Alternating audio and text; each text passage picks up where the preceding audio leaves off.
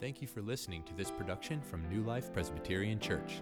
If you'd like to find out more, visit new life p c a dot org. Okay, let's open our Bibles, please, to the book of Joel. The book of Joel. If you didn't bring a Bible with you, that's okay. There are paperback Bibles underneath the chairs in front of you. And you can grab one of those Bibles and turn to page four forty-five. The book of Joel will be in chapter two, verses twenty-eight till thirty-two. Uh, I am not a, a huge superhero fan myself. Uh, never really read the comics when I grew up, and uh, haven't watched many of the movies, but I know a lot of people are huge fans of superhero movies, and there are many of you here uh, in the room today that share that passion uh, because superheroes are, are very popular. I just read that in the year twenty seventeen, of the ten highest grossing films that year, five of them were superhero films. So it seems like our culture here in America has kind of a fascination with superheroes. Um, there's a lot of reasons, I suppose, for that appeal. Um, we like to see people fight the forces of evil. Um, they, for some, probably serve as kind of role models. Um, they have their own personal struggles and insecurities that they have to work through, and sometimes we find that we can identify with these superheroes. But of course, the thing that maybe is most uh, appealing or intriguing to us are the special powers that superheroes have, which can express themselves in various ways. Some superheroes can fly, some have superhuman strength, some can read minds, some can make themselves very, very small. And I wonder if you've ever thought about that. Like, if I could have a superpower, what would it be? What superpower would, would you want if you could have one? Well, what if I told you this, that you do have a superpower? If you're a Christian, you do have a superpower. I, I might rephrase that to say you have a supernatural power that has been given to you by God, and this supernatural power is prophesied. It's told about in the book of Joel at the end of chapter two, and that's what we're going to look at today as we continue through our sermon series. We are moving through the Bible, one sermon per Bible book, Route sixty-six. There's sixty-six books in the Bible, and so that's our goal. We began our study of the Minor Prophets last week. There are twelve Minor Prophets, and this is the second of the Minor Prophets, this small book, just three chapters, called Joel. Um, the author, we believe, is Joel. We actually don't know much about him at all. Not much information is given to us. Um, the date that Joel was written, also uh, kind of mysterious. Some say it was sometime before the exile. Some say it was Um, after the exile and after the people of God had returned to their homeland, so somewhere between maybe the sixth and third or fourth century. Um, but a lot of scholars debate when that actually happened. We don't really know. Significant events. If you know anything about Joel, you'll know that there's this really intense locust invasion that takes place in the book of Joel. And if you think that sounds crazy, uh, it's not. You can Google it and find out that there have been a lot of times in history where a swarm of locusts have come and devastated a landscape. So uh, that is historically documented. And the theme of Joel would be this repetition of the day of the Lord with an emphasis on repentance and the pouring out of the Holy Spirit. So this is how the book of Joel begins in chapter one and into chapter two with this description of this locust invasion. So as you know from uh, our study of the prophets so far, that very often God is using the prophets to pronounce judgment upon God's people for their sin. And that is what is happening here in the book of Joel. We don't know the specific sins that the people committed because they aren't named in the book of Joel like they are in some of the other prophets. Uh, but we do know that Joel is speaking to Judah, the southern kingdom. But he begins with this, yeah, very interesting description in chapter one. We're not going to read it, but it's these locusts who who come and they destroy the grain and the wheat and the barley, and there's so many of them that they're beginning to enter the windows of people's homes and coming into their houses. And we read that the food dries up and the animals are starving, and it's just devastation over the landscape.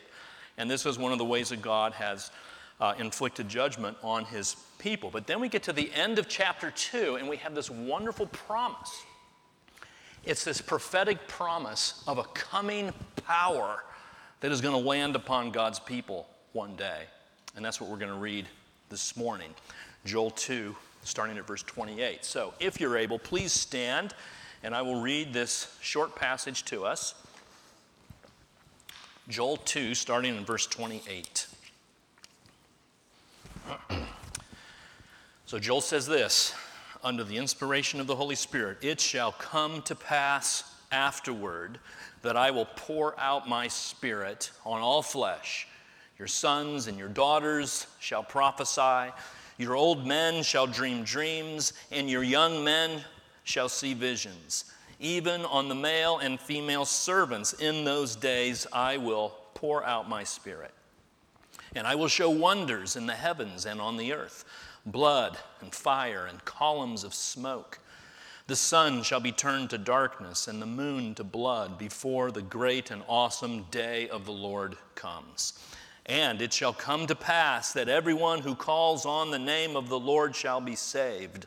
For in Mount Zion and in Jerusalem there shall be those who escape, as the Lord has said, and among the survivors shall be those whom the Lord calls. God, again, we do ask, as we are about to read about your Spirit, that your Spirit would be among us today. Open our eyes and soften our hearts to behold and believe the wonderful things in your word. In Jesus' name we pray. Amen. You may be seated. So, here's Joel prophesying this coming power, and so we're going to go through this text by seeking to answer three questions. And the first question is this: when does the power come? This power that Joel is talking about, when does it come? Well, verse twenty-eight, you'll see that the passage begins with Joel saying, it shall come to pass afterward.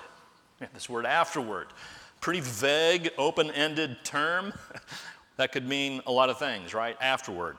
But this actually is one of the prophecies that is easier to understand, particularly when we look to the New Testament, because it's very clear what this passage is referring to.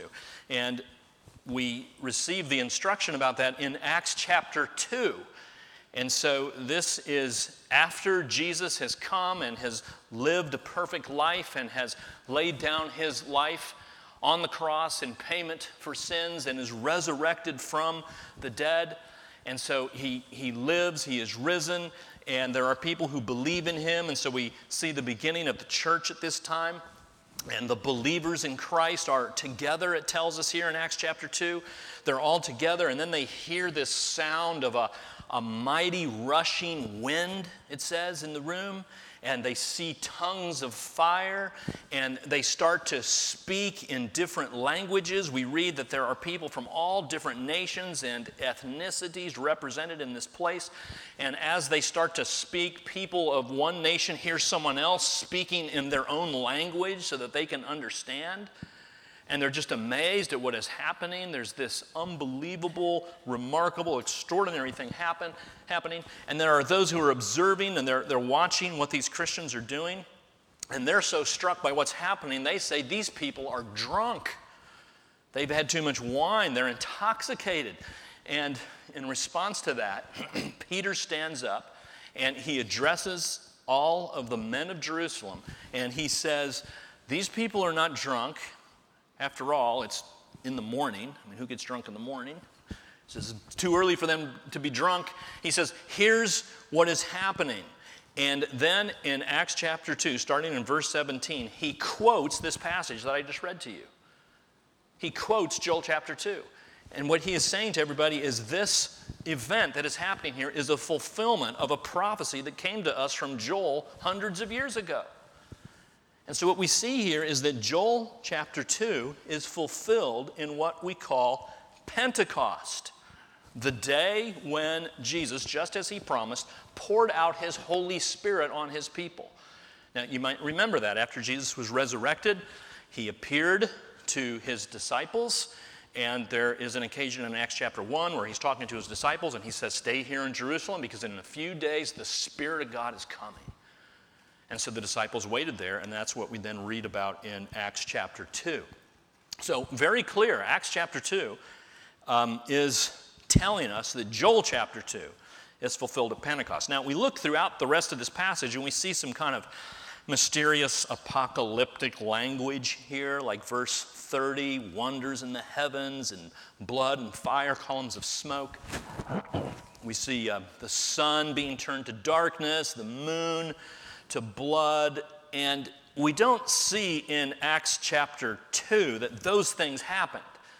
So Peter is not intending to say that everything in Joel chapter two was fulfilled at Pentecost. But, but certainly some things are. So what, what do we do with this language in chapters, uh, in verse thirty and thirty-one? Again, a lot of different interpretations about that, but you will notice at the end of verse thirty-one that these things are going to happen before the great and awesome day of the Lord comes. And here we have this repeated theme in the book of Joel of the day of the Lord. Throughout the prophets, we see the day of the Lord often refers to a day of judgment for Israel, a day of judgment for Israel's enemies. But then when we get to the New Testament, we see that the day of the Lord refers to the second coming of Christ, when Jesus is going to come a second time. He's come once, but he's going to come again, and he's going to bring history to a close, and that's going to be the final judgment day for all humanity. And the Bible says that is called the day of the Lord. So what Joel is saying here, sometime before that time, we're going to see some evidence of these wonders in the heavens. Didn't happen at Pentecost, but apparently will happen sometime. So, to answer this question, when does, when does the power come? Let me show you one more thing. If you look again at verse twenty-eight, when Joel says, it shall come to pass afterwards, so there's that kind of vague term, that's when the Spirit is going to come. But if you look to Acts two, again, Peter's sermon about this, when Peter talks about this, he changes the language just a little bit. Now, Peter can do that. He, he's under the inspiration of the Holy Spirit. Peter is interpreting a prophecy. We look to the New Testament to help us understand the Old Testament. The New Testament can do that. It's okay. The New Testament can tell us what Old Testament prophecies mean, and that's what Peter is doing here. And so it says this. This is what was uttered through the prophet Joel. That's what Peter says. And then he says, and in the last days, Peter says, it shall be, God declares, that I will pour out my Spirit on all flesh.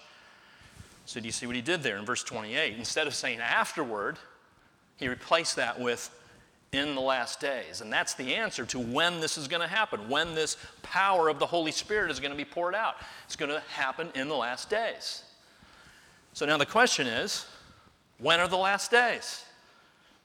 And I'll hear Christians talk about this often, and I'll hear people say, you know, and they'll read the things, you know, events going on in, in, in, in the news and throughout the earth, and they say, you know, given all this stuff that's happening, I think we might be in the last days. People say, no, no, no, not, not yet, not yet.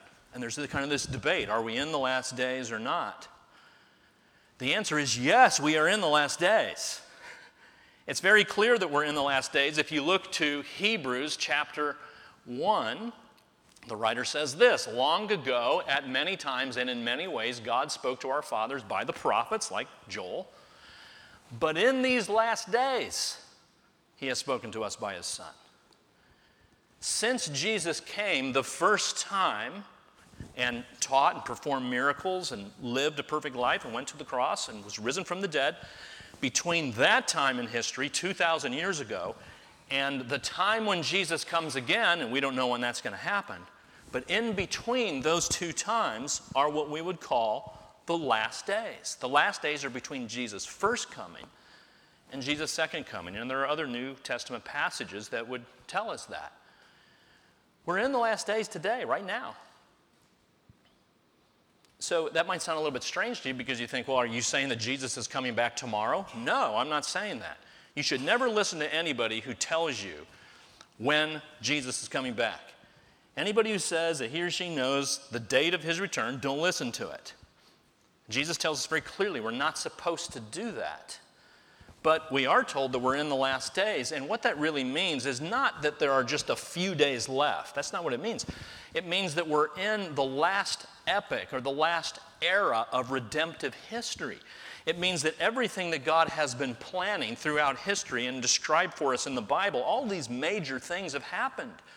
Creation, number one, creation of Adam and Eve, creation of the nation of Israel, Abraham, Isaac, and Jacob, twelve tribes of Israel, promises made to Israel, promises of a coming Messiah. Hundreds of years went by, people wondering, when's the Messiah coming?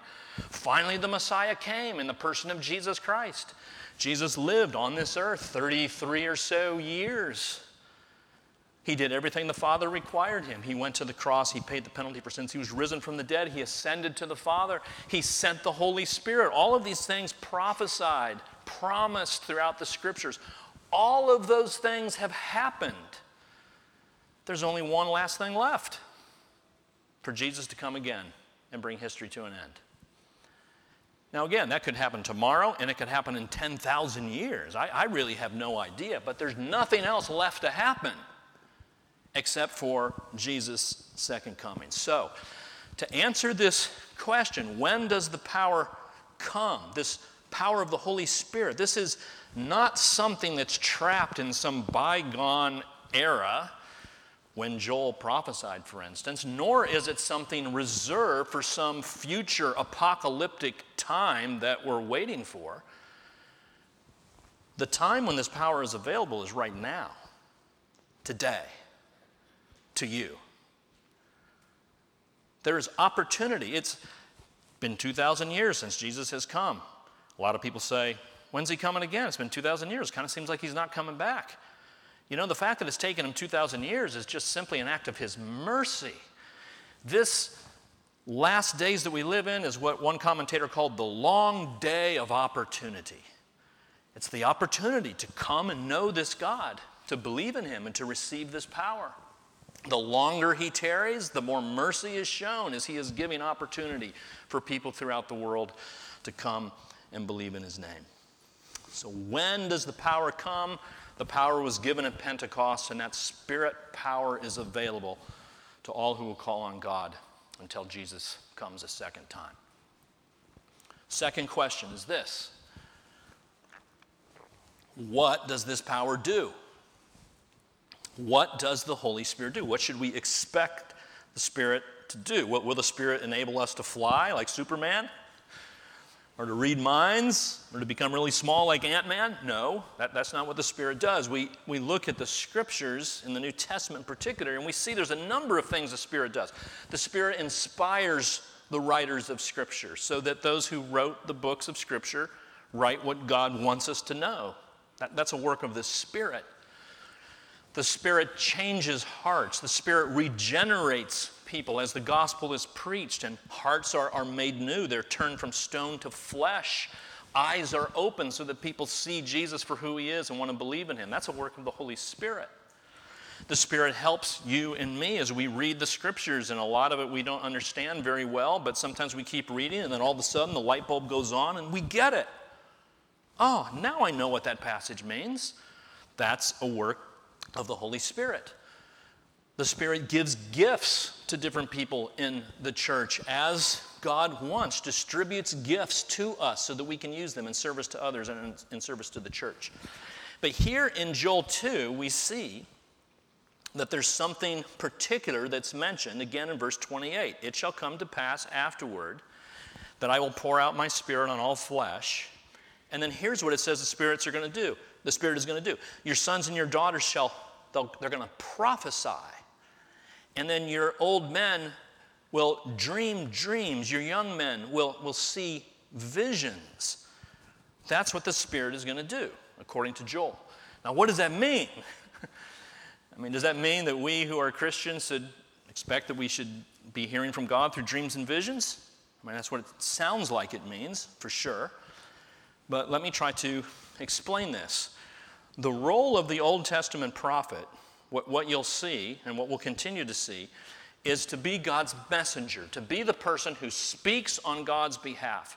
God's words are on the prophet's lips, and he speaks, she speaks God's word. And the way these prophets received God's word was through the things that are mentioned here in verse twenty-eight, dreams and visions. That's just the way God did it then, then in the Old Testament. He spoke to people in that way. But if we go back to that passage that I showed you a moment ago in Hebrews one, remember what it said? Long ago, back before Jesus came in the Old Testament times, at many times and in many ways, God spoke to our fathers by the prophets. So God spoke to the prophets in a, a lot of different ways. You know, I mean, God appeared to Moses in a burning bush. Dreams, visions, all kinds of different ways God chose to speak to the prophets. And that was a very distinctive element of what made a person a prophet, is that he heard from God in that particular way. But notice that this is long ago. This is a time in the past. And the implication here is that that's not the primary way God communicates anymore. He communicates to us today through his Son, through Jesus, who taught in his earthly ministry and appointed apostles and gave those apostles his teaching so that the apostles would write those things down in the New Testament and we would have the Bible, and that's how we hear from God's word now. But it was different in the past. There were just selected people, just a few people, just the Jeremiahs and the Daniels and the Isaiahs who were chosen to receive these visions and dreams and to receive God's word so that they could speak up for God. But it wasn't something given to everybody. And so if you look back in, in Numbers chapter eleven, there's this occasion where Moses is speaking to Joshua, and Joshua's kind of complaining about people who are prophesying and speaking in the Spirit. And Moses says, "Are you jealous for my sake? Would that all the Lord's people were prophets, and that the Lord would put his Spirit on them." And so Moses is longing for this day when the Spirit would come on all of God's people, not just selected prophets, but all of God's people, that they might speak on his behalf. Now, when we look at Joel chapter two, what I've just told you is that that was fulfilled at Pentecost in Acts chapter two. The Spirit came on the people. Well, if you look through Acts, notice what you'll see repeatedly happens after these people have received the Holy Spirit. What they do, do, do, speak up. They talk about Jesus. They, they proclaim to others the gospel. You see several examples of this. Here's Acts chapter four. Peter has been arrested, and he's before the Jewish council. Remember, this is the same Peter who denied Jesus before a little servant girl. He didn't have the courage to even identify himself with Jesus. Now here's Peter, filled with the Holy Spirit, fulfillment of what Joel promised in chapter two, Pentecost, result of Pentecost. He's filled with the Spirit, and so what does that allow him to do? He says, he speaks up, and here he is before the Jewish council. He couldn't say he believed in Jesus before a ten-year-old girl, and now he's before the Jewish council, and he says, "Let it be known to all of you and to all the people of Israel that by the name of Jesus Christ of Nazareth, whom you crucified, whom God raised from the dead, by him this crippled man is now standing before you well." Now that's a bold proclamation, isn't it? Before the Jewish council, from a guy who was just proving himself to be rather cowardly. Why was he able to do that? He was filled with the Holy Spirit. That's the power that he received. That's the power that Joel is promising. Here's another example. Later in Acts chapter four, um, the believers were in, in, imprisoned, and then they were released. And then it says, when they had prayed, the place in which these believers were gathered together was shaken, and they were all filled with the Holy Spirit in fulfillment of the prophet Joel. And so what did they do? They continued to speak the word of God with boldness. That's the result of being filled with the Spirit. Speaking up. You see what's happening here? It's not just the Isaiahs and the Jeremiahs and the Hoseas and the Joels. It's, it's everybody who believes in Jesus has the Spirit and speaks the word boldly. Here's one other example, and you'll recognize this from Acts chapter one. It couldn't be more clear, could it? Jesus says to his disciples, "You will receive power when the Holy Spirit comes upon you, and that power in you will enable you to be my witnesses." I think implied there is that they will then go forward and proclaim the gospel. John Stott sums it up like this. He says, "It is this universal knowledge of God through Christ by the Spirit, which is the foundation of the universal commission to witness. Because we know him, we must make him known." And the power that is being promised is the enabling ability to do that.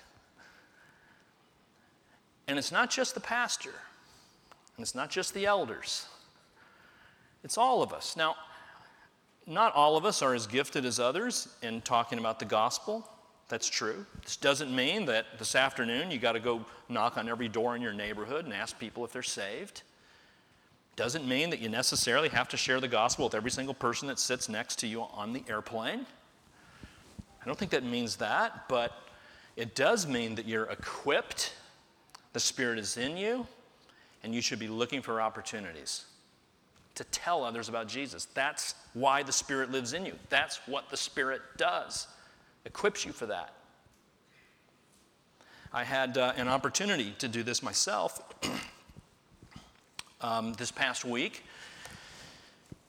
Um, my aunt passed away, aunt who lives in, in Plainfield, and so this was uh, my father's sister, so it's kind of the end of an era in our family. All the siblings of my father are, are now deceased, and so um, uh, my, my family tends to be a, a lot of unbelievers, and you know, pretty strong, in some of them anyway, in their unbelief. And um, I've always had this burden on my heart to be able to share the gospel with them, and you know how awkward that is when you're in family gatherings and you're wondering, should I share the gospel here or there? And you know, it's not an easy thing to do. And but I've always wanted to do this, and I've never really had the opportunity. And so this time I prayed um, before the funeral last week, and I asked God, I said, "Lord, would you just give me an opportunity to speak your gospel with boldness?" And um, as is my tendency, I pray for something and then I kind of forget about it, and rather than looking for an answer to that prayer, I mean, when I was with the family, I really wasn't thinking much at all about, you know, when is God going to do this? Where is the opportunity for me to, to talk about the gospel? Until the funeral was over, and then my cousin came to me and said, "Bob, I want you to give the prayer before the meal." Now, that's not unusual. I'm a pastor. She knows that, so... You know, I, I, I get asked to do that quite often. but but when she asked that, I mean, it was just like the light went on. It was like, this is an answer to my prayer. This is the opportunity. I can stand before this family that I have longed to talk to about the gospel. And I can do it in the form of a prayer. And so that's what I did. I tried not to turn it into, you know, an altar call or an extended gospel proclamation, but I thank God for our food. And I thanked God that he sent Jesus to, to die on the cross, and that Jesus is risen from the dead, and that he is the one hope that any of us have in the face of death. And thank God that there is this living Savior for any who would receive him. And, um, and amen. Close my prayer. So it was brief. Afterward, I kind of thought I should have said more, I should have done more, I should have gone into more detail, I should have been more direct. I don't know. Those are the words the Spirit gave to me. Those are the words that came out of my mouth. I'm going to rest in that and trust God to do something with it. But I tell you that story just as an, ex- an example of, of looking for an opportunity. Again, it doesn't have to be this thing where you're forcing yourself on somebody. You ask God to give you an opportunity, he will. I mean, that's probably the, the prayer that is most frequently answered in my life. God, give me an opportunity to talk about the gospel. Boy, pray that prayer and watch what happens, because God loves to answer it. And so that's what the Spirit is, is doing here. That's what Joel is saying. That's really the meaning of the dream, dreaming dreams and seeing visions. It's not necessarily that that's going to happen literally to us, but that we are going to receive the word in the same way the prophets did and be equipped to proclaim it. Last, last question is this. Who gets this power? Who gets this power? Verse twenty-eight. It says, it shall come to pass afterward. And then he says, I will pour out my Spirit on all flesh. On all flesh. So, again, the reason that statement is so significant is because if you look throughout the Old Testament, you'll see that the Spirit was only given to certain people. The prophets, like I mentioned, but you'll also notice the Spirit poured out on Samson and Joshua and David and Saul. Spirit was given to Saul and then taken from Saul. And so in the Old Testament, we see a difference between the way the Spirit operated compared to the New Testament. In the Old Testament, the Spirit was only given to selected individuals for certain tasks for a limited amount of time in the Old Testament, but only certain individuals. And so this is a significant statement here. And, and by the way, almost all of those individuals were male that God poured out his Spirit upon. And now we have this thing in verse twenty-eight where Joel is saying, I'm going to pour out my Spirit on all flesh, all flesh. And then he delineates what he means by that. Your sons will receive the Spirit. Wow, but not only your sons, your daughters, females, women will receive the Spirit. Your old men will dream dreams. Your young men too. It's not an age distinction here. Even, according to verse twenty-nine, even the servants, even the slaves in your household will receive the Holy Spirit. The Spirit will be poured out. Notice that word, too. It's a, it's a picture of a generous outpouring of the Spirit on slaves, and not just the male slaves, but the female servants as well, in verse twenty-nine. The idea here is that anyone and everyone who wants the Holy Spirit can receive the Spirit. It's not limited to certain individuals. That means that all of you who believe in Jesus have the Holy Spirit living in you. It's not like you guys are sitting out in the chairs and here I am in the pulpit, so therefore I must have more of the Spirit than you. I'm a pastor by vocation. That's what I'm paid to do. Does that mean I have more of the Holy Spirit than you? No. No. The Holy Spirit lives in you just as much as he lives in me.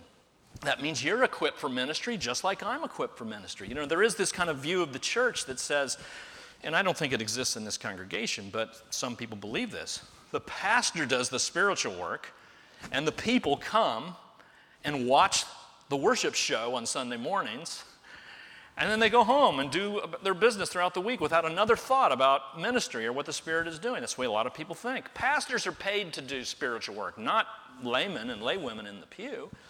You know, there's this cliche about how church is like a football game where you have sixty thousand people in the stadium and twenty-two people doing all the work. You know, just the staff and the paid professionals are doing the work while everybody else watches. That's not the case here, but it is a cliche. It is a certain view of the work of the Spirit. And what this passage is telling us is, is no, the Spirit fills all who will come to Christ. And by the way, We we can use some help here, you know. We we do have opportunities for you to serve. We we need people in the nursery. We need people in the sound booth. We need people at the welcome booth. And so uh, I would encourage you to consider that if you're not serving already. Here's what it says in First Corinthians twelve. To each is given the manifestation of the Spirit for the common good of the church. All these are empowered by one and the same Spirit who apportions to each one individually as he wills. The Spirit gives gifts to all of God's people. But, but let me just go back to this all flesh phrase in verse twenty-eight and, and we'll be done. What, what does this mean, all flesh? It, it could be read to mean that what Joel is saying is that every single person without exception is going to receive the Holy Spirit. Is that what this means? Does this mean that every single person is saved? That you don't have to do anything, there's no condition, it's just by being alive in this world, the Spirit is poured out on all flesh. Is that what this means? And the answer is no. And we can see that because if you go to the end of the passage, verse thirty-two, it's very clear. Joel also says this, "It shall come to pass that everyone who calls on the name of the Lord shall be saved." That's who's going to receive the Holy Spirit. Everyone who calls on the name of the Lord. Paul picks this up later in Romans ten, and he says this, "There is no distinction between Jew and Greek, no matter what nationality you're from," he's saying. "For the same Lord is Lord of all, bestowing his riches on all who call on him." And then look what Paul does. He quotes Joel two thirty-two. "For everyone who calls on the name of the Lord will be saved." So Paul here is helping us understand what this passage means. Everyone who calls on the name of the Lord. You might say, well, who is the Lord? Well, just a little earlier in chapter ten, Paul said, if you confess Jesus is Lord and believe that God raised him from the dead, you will be saved. The Lord is Jesus. The New Testament applies that term to Jesus. So we could reread this and say this, "For everyone who calls on the name of Jesus will be saved and will receive the outpouring of the Holy Spirit." If you call on the name of the Lord Jesus, you will be filled with his Spirit. You will receive a superpower in the form of the Holy Spirit. There is no distinction. It doesn't say there is no exception. It's not on all people without exception. It's all people without distinction. Whoever you are, wherever you've been, wherever you're from, whatever you've done. If you're young or old, you might be in retirement years. You, you might be five, six years old. You might be African American, you might be white, you might be Hispanic, you might be Asian. You might consider yourself straight, you might consider yourself gay, you might consider yourself bi, you might consider yourself transsexual. You might consider yourself an atheist, you might consider yourself a Hindu, you might consider yourself a Muslim. But what God's call to you is this: if you will turn from your sin and believe and call upon the name of God, of Jesus, you will be saved. It, it's really that simple. It's a glorious message. It's not get your life in order, work harder, be a good person, join a church, be religious, and you'll be saved. No. Whoever calls on the name of the Lord, whoever you are, there is no distinction. Call on him and you will be saved. And the Spirit promised here in Joel chapter two will be poured out on you as well. That's the power that's offered to you in the gospel. Let's pray.